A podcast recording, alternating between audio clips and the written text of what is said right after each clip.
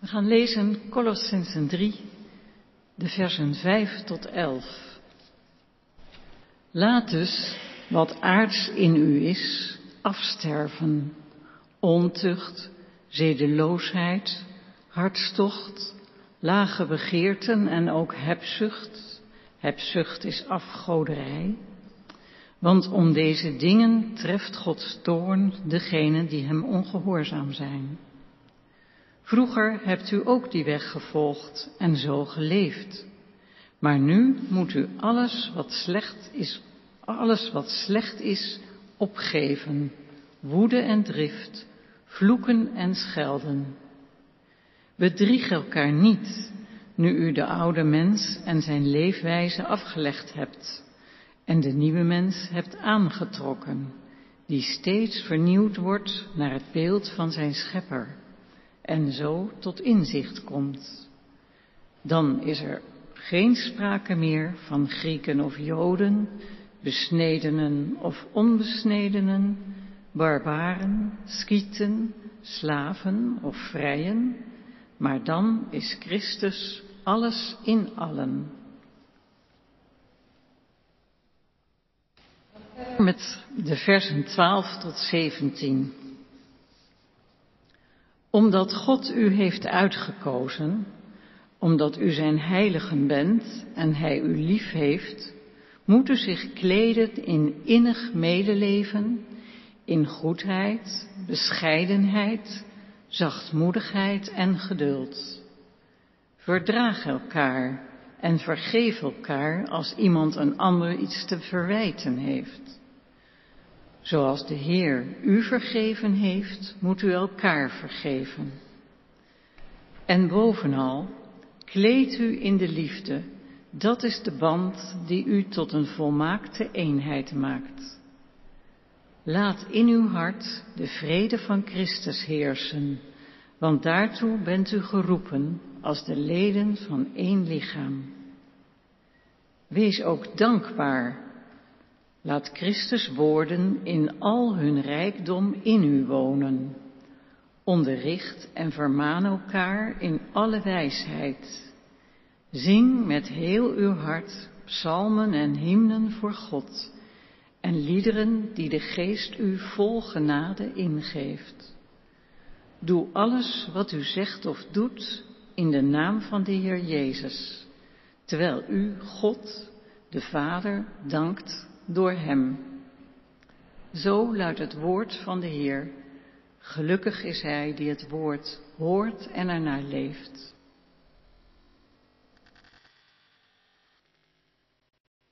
Gemeente van onze Heer Jezus Christus, u thuis en u hier in de kerk. De winkels zijn weer open en wat is dat een feest. Want we kunnen weer winkelen.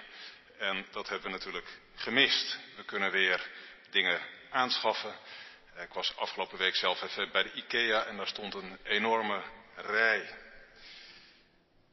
Wat ook de afgelopen tijd is gebeurd, is dat in Leidsendam de Mall of the Netherlands is opengegaan. En deze week stond in de krant dat de burgemeester mensen opriep niet meer te komen omdat het veel te druk werd.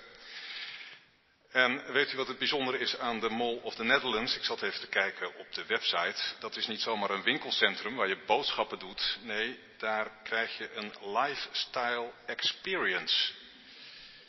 Dat is namelijk het concept.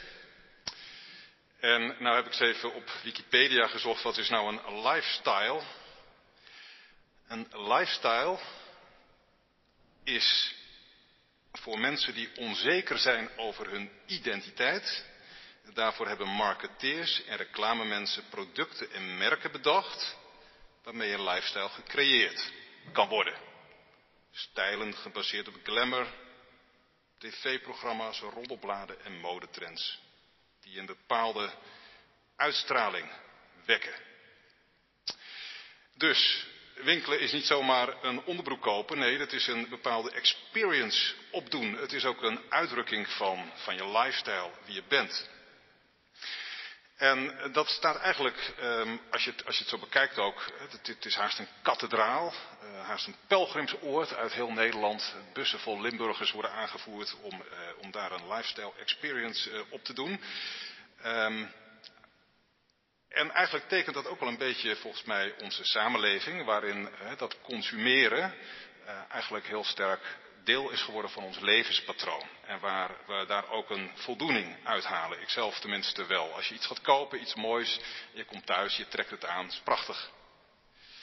Um, het is niet alleen in de commercie, maar dat is zelfs zo bij de overheid. Je bent niet meer een burger in de eerste plaats, maar je wordt ook door de overheid als cliënt aangemerkt, door de Belastingdienst. En ook als je in het ziekenhuis komt, dan ben je geen patiënt meer, maar je bent een cliënt. Je bent een afnemer van zorg. Alles wordt eigenlijk in de taal van de markt en ook van de economie en in zekere zin van geld uitgedrukt. En het bijzondere aan shoppen is dat het eigenlijk een activiteit in zichzelf wordt. Je zou zeggen, boodschappen doen is een middel. Je hebt een onderbroek nodig, die ga je halen. Maar shoppen is eigenlijk meer een soort, soort vrije tijdsbesteding. Dus een middel wordt eigenlijk een doel. Nou ja, vanwaar deze uh, reflecties? Vanwege het gedeelte dat wij gelezen hebben. Want Paulus gebruikt daar ook de metafoor of het beeld van, van kleding. Oude kleding uittrekken en nieuwe kleding aandoen, aanschaffen. Paulus heeft het over de oude mens die je uittrekt met zijn en haar gewoonten en de nieuwe mens die je mag aantrekken met de deugden die daarbij horen. Nou is de vraag, is het christelijk geloof dan ook een lifestyle? Een subcultuur waar je in je vrije tijd je mee bezighoudt? Want dat is kenmerkend eigenlijk voor een lifestyle. Ik denk dat je, als je het Paulus zou vragen, dat we zeggen nee, het christelijk geloof, dat je geloof heeft te maken met een bepaalde leefwijze. Dat is al iets anders. Het is niet een bepaalde stijl, maar het is een leefwijze. En het gaat eigenlijk nog dieper. Het heeft te maken met je identiteit. Met wie je bent. En dat is niet een identiteit die je als het ware jezelf aanmeet door iets te kopen. Maar dat is een identiteit die van binnen als het ware groeit. Dat heeft te maken met verworteling aan de ene kant. Het laatste in hoofdstuk 2. Geworteld in de waarheid, in Christus. En aan de andere kant heeft het te maken met groei, met omhoog kijken. Het laatste vorige week. Paulus zei, richt je op wat boven is. Strek je daarnaar uit. En we horen verleden week dat prachtige beeld van die zadenbank in Spitsbergen. Waar ons leven, onze identiteit, wie we ten diepste zijn, dat is nog een geheim, maar dat ligt al verborgen met Christus in God. Dus ons leven ligt, is safe, het is, het is veilig. En het is verborgen wie we zullen zijn, maar het groeit ook al. En dat is eigenlijk de kern van die brief die Paulus aan de Colossensen schrijft. Nog even herhalend, het eerste hoofdstuk ging over Christus als hoofd. Het tweede over al die machten, krachten, engelen, demonen die invloed uitoefenen. Dat Paulus zei, ja maar je bent van Christus, hij is het hoofd. Je mag in hem wandelen en leven. En nu het derde hoofdstuk, wat betekent dat dan concreet? Wat betekent het nu dat je christen bent? Het is best ingewikkeld als je dat moet uitleggen, want als je moslim bent, dan kun je dat duidelijk aanwijzen. Je gaat op bedevaart, je, uh, je vast in de Ramadan-periode. Um, andere gebruiken, het Joodse geloof is dat ook heel sterk. De, de, de allerhande ja, voedselwetten ook, die duidelijk maken, een hele levenspraktijk. Maar in het christelijk geloof is dat eigenlijk niet zo. Waar kun je nou aanwijzen wat het betekent om christen te zijn? Nou, Paulus probeert dat hier uh, duidelijk te maken. En het eerste wat hij eigenlijk zegt, en dat vind ik zelf prachtig, dat is het kernvers ook wat mij betreft van dit gedeelte, vers 12. Omdat God u heeft uitgekozen. Omdat u zijn heilige bent en hij u lief heeft. Daar begint het mee. Ook in dit gedeelte. Dus eigenlijk weet wie je bent. God heeft jou lief. Dat zegt Paulus tegen de gemeente in Colosse, maar dat wordt ook vanmorgen tegen ons gezegd. Ik weet niet of vanmorgen iemand al tegen u heeft gezegd, ik hou van je. Wat doet dat goed als je dat te horen krijgt, bij deze. In de naam van God. Hij houdt van u. Hij heeft u lief. Zoals u hier zit. U bent bemind. Er is een liefde aan u betoond. En hij heeft u uitgekozen. Het is niet zomaar dat je hier zit, of dat u hier zit. Het heeft ermee te maken dat op de een of andere manier hij in je leven is gekomen. Dat je een roepstem hebt gehoord waar je niet los van komt. En als je dat gehoord hebt, dan betekent dat direct ook een roeping, een opdracht. U bent zijn heilige. Dat is het beeld van Israël. Afgezonderd volk in dienst van God. Een priestervolk om in deze wereld de grote daden van God te verkondigen. Nou, Paulus betrekt dat nu op de hele gemeente. Joden en niet-Joden. U bent zijn heilige. Zou hij vanmorgen ook tegen u zeggen. Jullie zijn zijn heiligen. Geroepen. Maar dat betekent ook iets. Dat betekent dat je niet meer voor jezelf leeft. Dat je echt een andere identiteit hebt. Dat je in de eerste plaats van Hem bent. En daar moet het ook toe komen. We zijn gedoopt, zegt Paulus. En in die tijd was dat de volwassen doop. Dat was een hele bewuste stap. Je ging in het doopwater. Je liet het oude leven achter je. Je legde je vieze kleren af. Je ging er naakt in het water en je kreeg witte kleding omgeslagen. Bij ons, bij de meeste van ons, is dat gebeurd toen we kind waren. Waren we niet bij. U droeg een witte jurk. En eigenlijk heeft God al die cadeaus, die geestelijke gaven, in die doop verpakt, zou je kunnen zeggen. En het komt erop aan dat wij dat uitpakken naarmate we opgroeien. Dat je zelf in je leven tot het punt komt dat je beleidenis doet. Dat je zegt, Heer, hier ben ik. Ik heb u ook lief. Ik hou van u. Ik begrijp lang niet alles, maar ik wil u volgen. En ik wil in u zijn. Het is wel belangrijk dat dat op de een of andere manier in ons leven komt. Dat je tot die keus komt. En Paulus zegt, dat betekent dat er ook echt iets verandert, veranderd is. En dan gebruikt u het beeld, ik zei het al, van kleding. Zoek wat boven is. Dan zou je zeggen, nou, christenen zijn mensen die met hun hoofd in de wolken lopen. Het aardse leven doet er niet toe. Nee, het gaat juist wel om het aardse leven. Het hemelse leven wordt hier op aarde geleefd en dat is vaak ook gewoon een gevecht. Paulus zegt, laat aards wat, je, wat aards in je is afsterven. Trek het uit. Als je als kind vroeger moest proefzwemmen voor je zwemdiploma, A of B. Ik weet het nog, eh, als de dag van gisteren, dan moest je met je kleren ook een stukje in het zwembad springen. En dan moest je, moest je zwemmen. En dan moest je daar als een haas uit en dan moest je je uitkleden voor het volgende examenonderdeel. En dan stond je in zo'n zo'n klein hokje die broek af te stropen. En dat lukte dan niet. En als je had afgedroogd, dan moest je daarna, als alles klaar was, die broek weer aanstropen. Dat was ook ingewikkeld. Dat beeld, stroop iets af. Het oude leven. Die oude mens. En dan noemt Paulus een paar dingen. En als je goed leest, dan heeft dat eigenlijk te maken met die dingen die de gemeenschap bedreigen, die het kapot maken. Paulus begint met ontucht. Letterlijk staat er porneia, porno. Zedeloosheid. Dat is iets van een soort, soort, soort, soort ja, seksuele losbandigheid. Hartstocht, dat zijn de, de begeerten, hè, dus het, het gefantaseer erover, het, het alle ruimte geven, er steeds aan denken, wat uiteindelijk tot daden leiden. En waarom is dat nou zo verwoestend? Uh, omdat het A, relaties kapot maakt. Paulus heeft het over misbruik. Hij heeft het over overspel. Hij heeft het over prostitutie. Porno, zou je kunnen zeggen. En daarbij wordt die ander eigenlijk gebruikt als een middel. Het gaat je helemaal niet om wie die persoon is, maar enkel om het lijf. En het, het maakt iets stuk in de relaties die je had. Paulus zegt, laat dat afsterven in je. Sterker nog, dood dat. Dat betekent dus daar keihard tegen optreden in je eigen leven.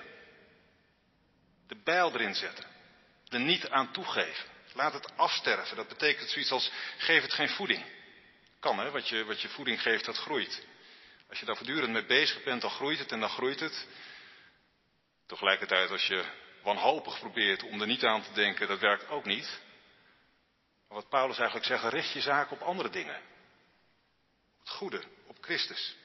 Geef het geen aandacht en vroeg of laat dan, zal het wel afsterven. Het zal in ieder geval er niet groeien. Vecht er tegen. En dan heeft hij het over hebzucht. Hebzucht is afgoderij. Nou, dat is nogal wat. Dus de zucht, in het Engels zeggen ze de craving, hè, dus dat, dat verlangen, dat, dat, dat, dat, dat, dat lege gevoel, de, de zucht naar hebben. Naar gewoon kopen om het kopen. Shoppen, hebben. Het is fijn, lekker. En Paulus schrijft dit aan een gemeente waar uh, veel slaven werken, uh, deel van uitmaken, veel arme mensen. En die hebben te maken eigenlijk te lijden onder rijke mensen die ja, door hun consumerisme, door, door, door hun consumentisme eigenlijk hun leven uitbuiten. En we weten allemaal dat dat vandaag de dag nog zo is. Als je een goed, heel goedkoop t-shirtje koopt, jouw financieel voordeel gaat ten koste van elders op deze wereld waar de prijs wordt betaald. Dat weten we. Hebzucht is afgoderij. En dan zegt Paulus, vroeger hebt ook u die weg gevolgd en zo geleefd. En letterlijk staat er, hebt u in die dingen gewandeld. Twee weken geleden hoorden we over het in Christus wandelen.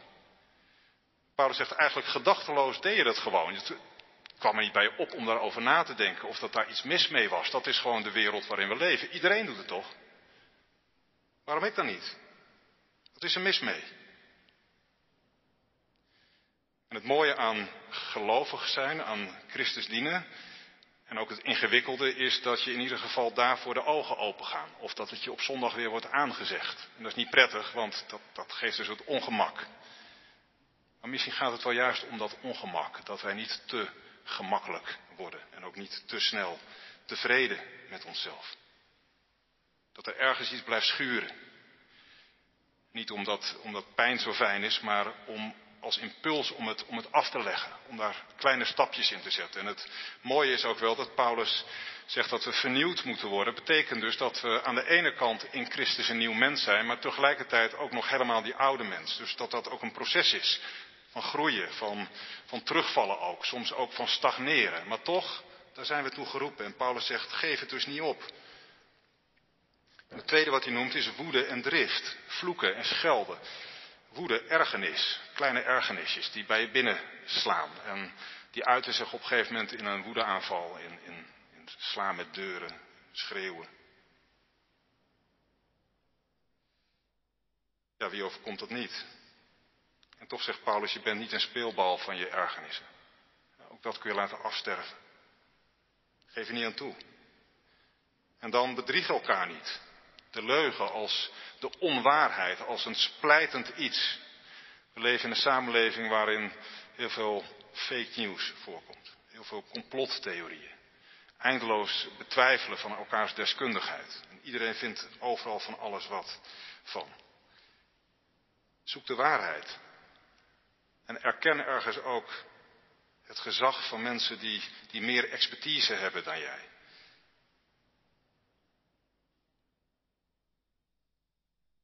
Bedrieg elkaar niet, ook niet in de gemeente. Draai elkaar niet een loer. Dat is de oude mens. Dat moet je dus afstropen. Het zit in ieder van ons, maar probeer het af te leggen. En je hebt de nieuwe mens aangetrokken, zegt Paulus, die steeds vernieuwd wordt, steeds opnieuw.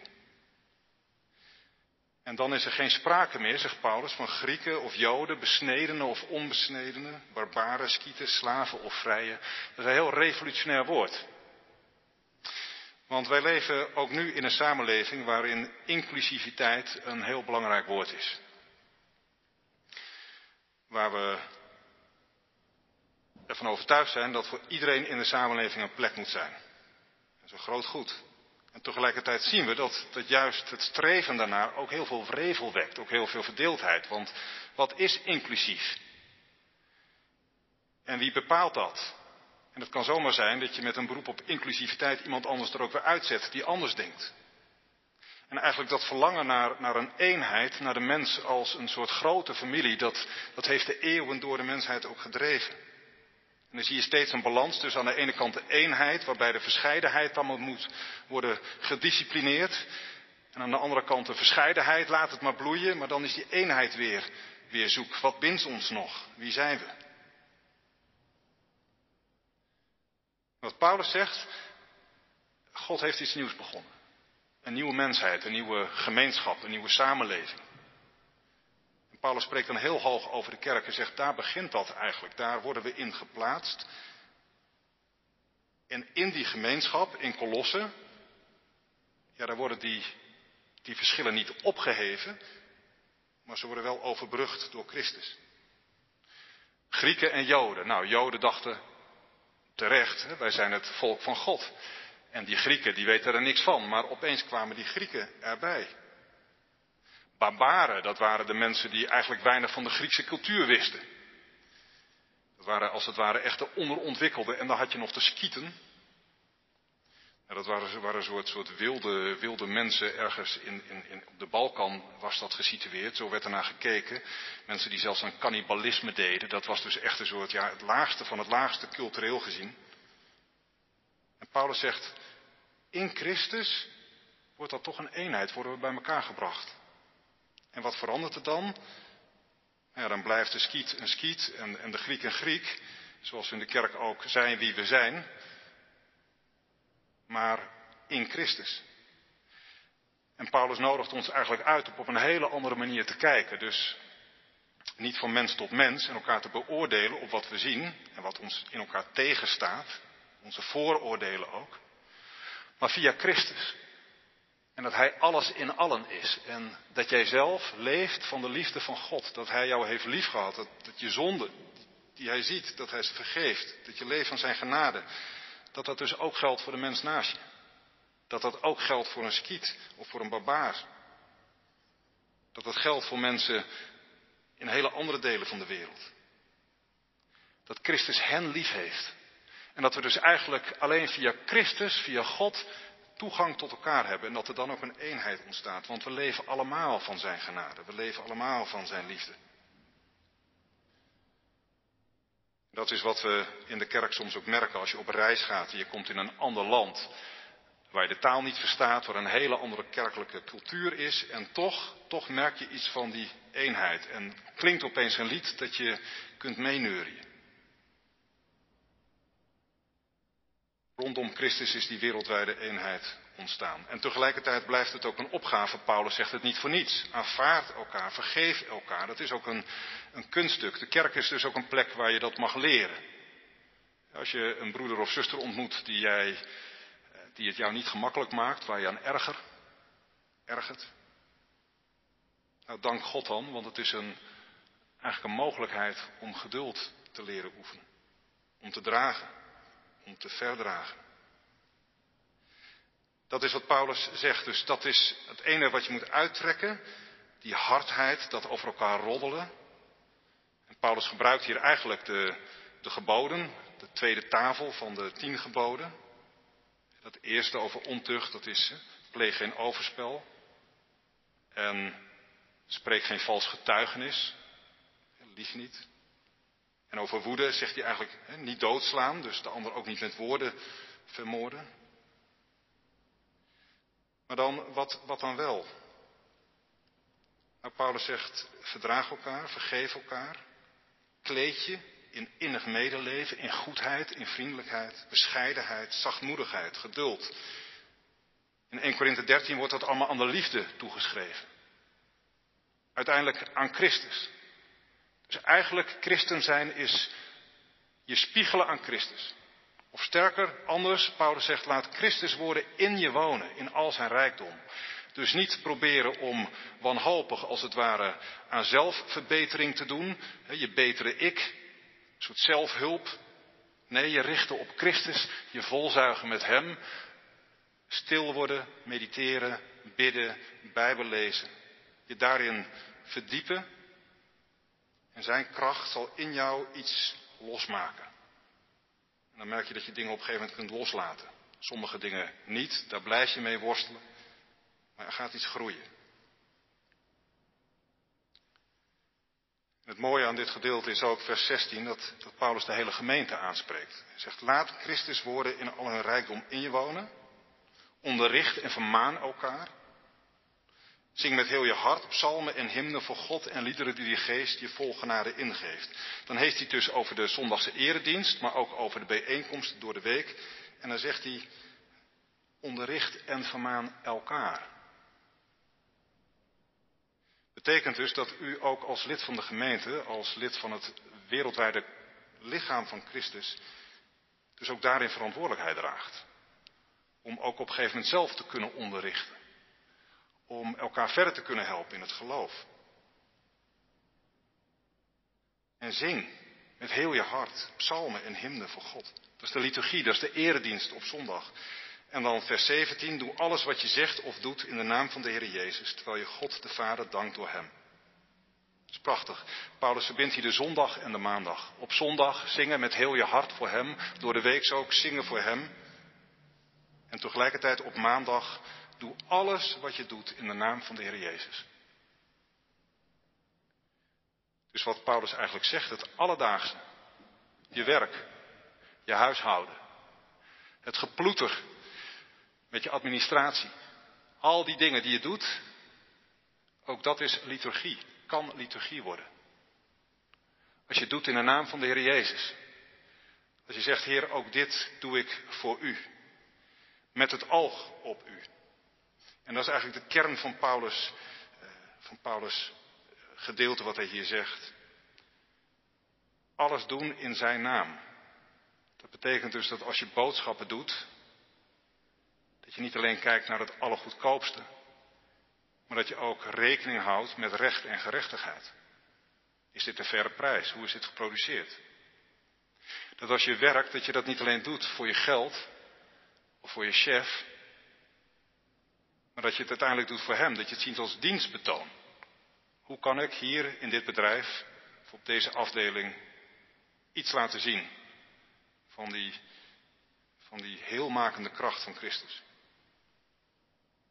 Dat als je gaat studeren, dat je dat niet alleen doet om zelf succesvol te zijn en jezelf te ontplooien en te ontwikkelen, heel belangrijk, maar dat je dat doet om uiteindelijk de samenleving te kunnen dienen. Dat als je je kinderen opvoedt, dat je dat niet doet om hen gelukkig te maken, als ze maar gelukkig zijn. Nee, want gelukkig zijn is uiteindelijk een soort bijproduct. Maar dat je kinderen verantwoordelijke mensen kunnen zijn. Die iets mogen betekenen in het koninkrijk van God. Dat je ze daartoe opvoedt. Dat als je met pensioen gaat, dat dat niet als het ware het walhalla is. Waarin je nu eindelijk tijd hebt alleen maar voor jezelf. Maar dat je juist ook tijd krijgt om God te zoeken. Om iets te betekenen, ook in de samenleving. En dat zie je dan ook in het vervolg van dit hoofdstuk, dat Paulus eigenlijk aan al die maatschappelijke lagen zegt, doe het met het oog op Christus. Zo eenvoudig is het dus eigenlijk. Dus gewoon morgen, waar je bent, proberen vanuit de geest van Christus te handelen. tegelijkertijd is dat ook helemaal niet zo eenvoudig. En zo blijft het christelijke leven dus een soort heen en weer pendelen tussen de rechtvaardigheid, we zijn in Hem, we zijn geliefd, uiteindelijk zijn we er al, ons leven licht geborgen, we kunnen het echt niet meer stuk maken, hang niet van ons af. En tegelijkertijd die heiliging. Ja, maar het betekent niet dat je achterover kunt geleunen en zeggen, nou laat het nu maar gebeuren. Het betekent ook dat je zelf je uiterste best doet. Om datgene af te laten sterven wat niet naar hem is. En datgene te voeden en te stimuleren en te motiveren. Die deugden, dat goede. Wat uiteindelijk niet alleen jezelf, maar de gemeenschap, de gemeente van Christus, en de gemeente in bredere zin de gemeenschap dient. Zo mogen we de nieuwe week ingaan als bevrijde mensen, gezonden door Hem, om ieder op onze eigen plek ambassadeur van Hem te zijn, in woord en in daad. Amen.